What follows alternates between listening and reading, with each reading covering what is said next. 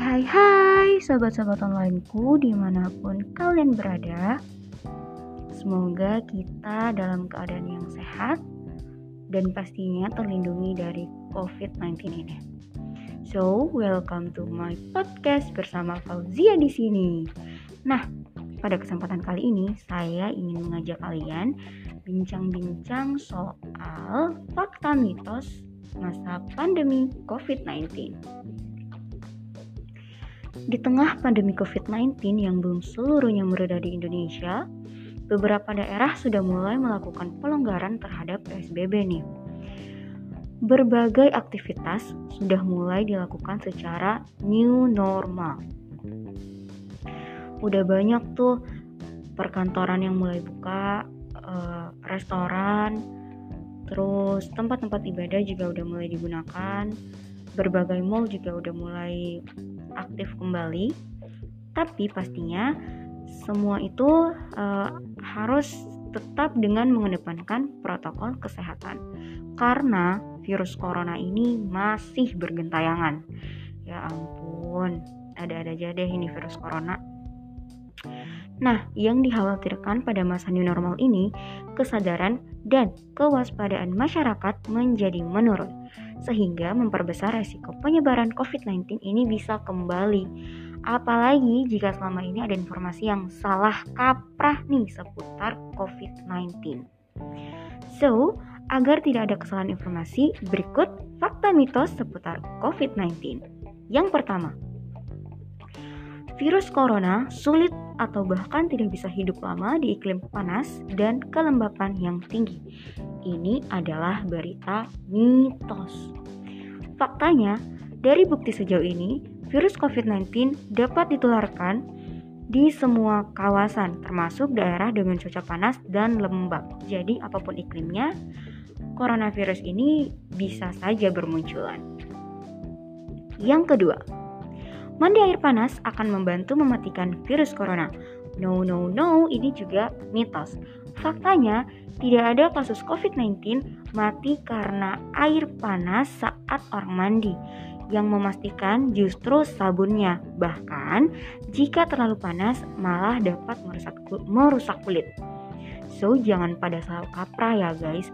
Jadi, sabun itu dapat meminimalisir pertumbuhan dari COVID-19 bukan air panasnya, tapi sabunnya. Yang ketiga, menyemprot alkohol atau klorin ke seluruh tubuh membantu mematikan virus corona.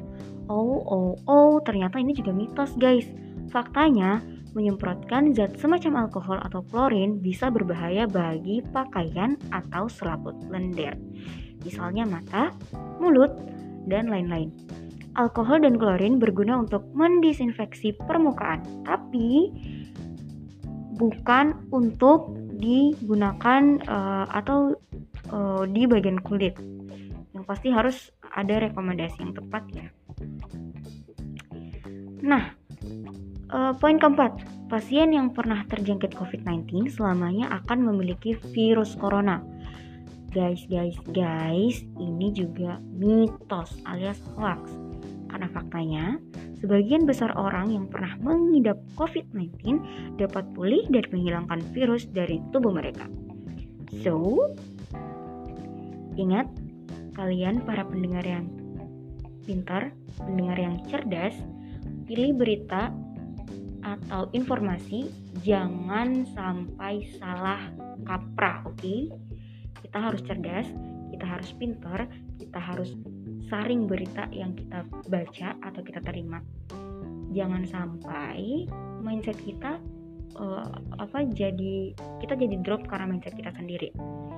So, semangat terus guys. Semoga selalu sehat dan terlindungi. Saya Fauzia Divayanti, undur diri. Bye.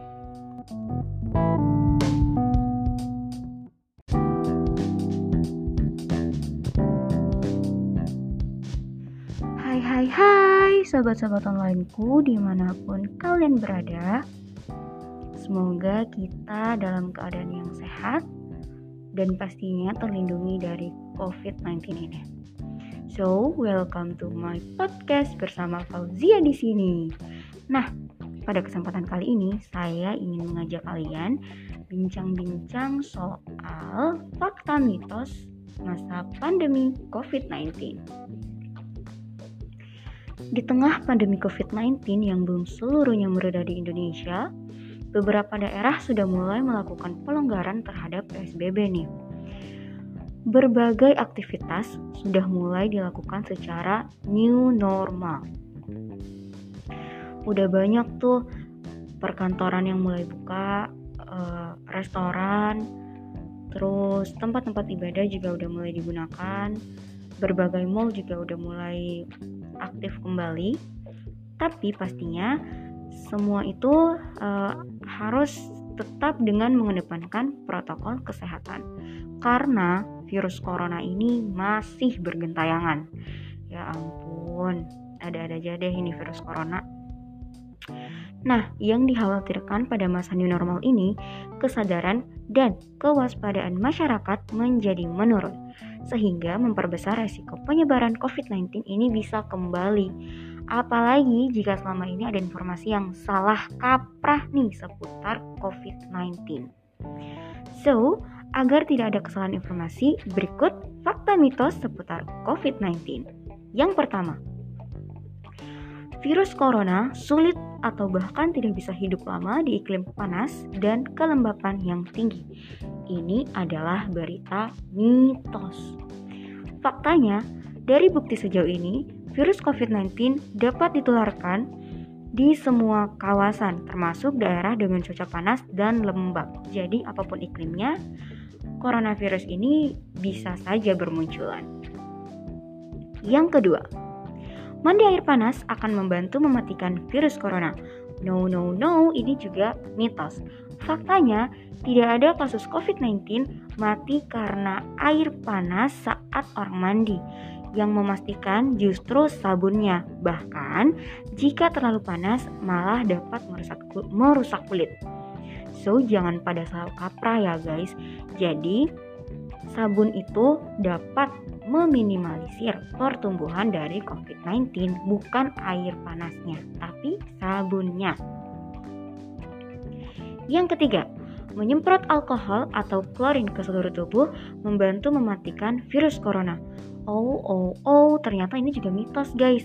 Faktanya, menyemprotkan zat semacam alkohol atau klorin bisa berbahaya bagi pakaian atau selaput lender.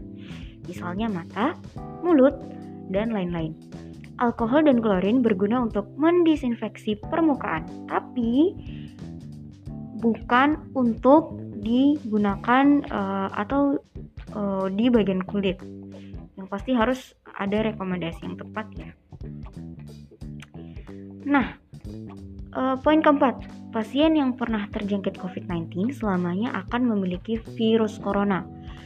Guys, guys, guys, ini juga mitos alias hoax faktanya, sebagian besar orang yang pernah mengidap COVID-19 dapat pulih dan menghilangkan virus dari tubuh mereka. So, ingat kalian para pendengar yang pintar, pendengar yang cerdas, pilih berita atau informasi jangan sampai salah kaprah, oke? Okay? Kita harus cerdas, kita harus pintar, kita harus saring berita yang kita baca atau kita terima. Jangan sampai mindset kita uh, apa jadi kita jadi drop karena mindset kita sendiri. So semangat terus guys. Semoga selalu sehat dan terlindungi. Saya Fauzia Divayanti undur diri. Bye